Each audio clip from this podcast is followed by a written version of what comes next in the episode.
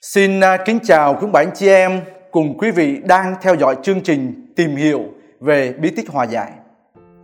Hôm nay là bài thứ hai của loạt bài tìm hiểu bí tích hòa giải. Và phần tìm hiểu hôm nay chúng ta nói về điều kiện nhận lệnh bí tích hòa giải. Vậy thì một cách tự nguyện đó thì tội nhân phải thực lòng ăn năn, khiêm tốn, xưng thú tội lỗi và thành tâm đền tội. Những à, tín hữu đã phạm tội trọng thì cần lại nhận bí tích hòa giải. Nhưng ai chỉ mắc tội nhẹ mà thôi đó. Nhưng mà vẫn nhận lệnh bí tích này vì lòng sốt sắng thì được nhiều ơn ích về đời sống thiêng liêng của mình. Vậy thì các yếu tố chính yếu của bí tích hòa giải là gì? Thưa, có hai yếu tố chính.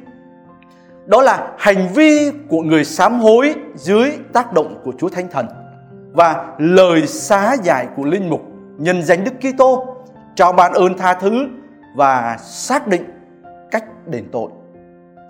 Vậy thì à, muốn lại nhận bí tích hòa giải thì hối nhân phải làm những điều gì?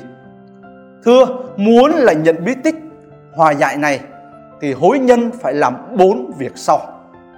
Thứ nhất là xét mình, nghĩa là kiềm định đời sống là nhớ lại những tội đã phạm số lần và trường hợp ta phạm tội. Thứ hai là ăn năn dốc lòng chừa, có nghĩa là quyết tâm chừa bỏ tội lỗi của mình. Và thứ ba là xưng tội, nghĩa là xưng thú tội lỗi với ờ, một linh mục. Và điều cuối cùng đó là đền tội, là làm những việc mà linh mục dạy tội ấn định để đền bù những hậu quả do tội lỗi gây ra. Ở trong một số trường hợp thì ờ, có thể cử hành bí tích này bằng việc xưng tội hay là xá giải tội tập thể được không? Đó là câu hỏi mà có nhiều người đã hỏi như vậy. Thưa là việc xưng tội và giải tội tập thể thì chỉ được áp dụng trong những trường hợp khẩn thiết mà thôi. Như là có nguy cơ sắp chết. Ờ, người ta có thể cử hành chung bí tích hòa giải này gồm có việc xưng tội chung và xá tội tập thể. Nhưng vẫn phải à, tuân thủ các luật của hội thánh với quyết tâm là sẽ xưng tội riêng, nhớ nha, là sẽ xưng tội riêng các tội trọng và vào thời gian sớm nhất có thể. Và trong sách à, giáo lý giáo hội công giáo à, số 1483 đó thì nói thế này.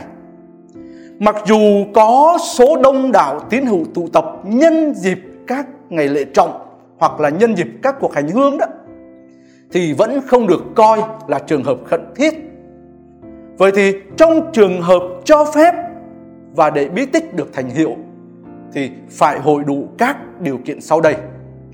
Cái thứ nhất đó là ăn năn sám hối và dốc lòng chừa. Thứ hai là cương quyết sửa lại gương xấu và đền bù những thiệt hại cho người khác. Và thứ ba là phải xưng lại các tội trọng khi có dịp xưng tội riêng sau đó, mà mình không thể à, xưng hôm đó được. Xin à, cảm ơn quý bạn chị em cùng quý vị đã theo dõi chương trình này.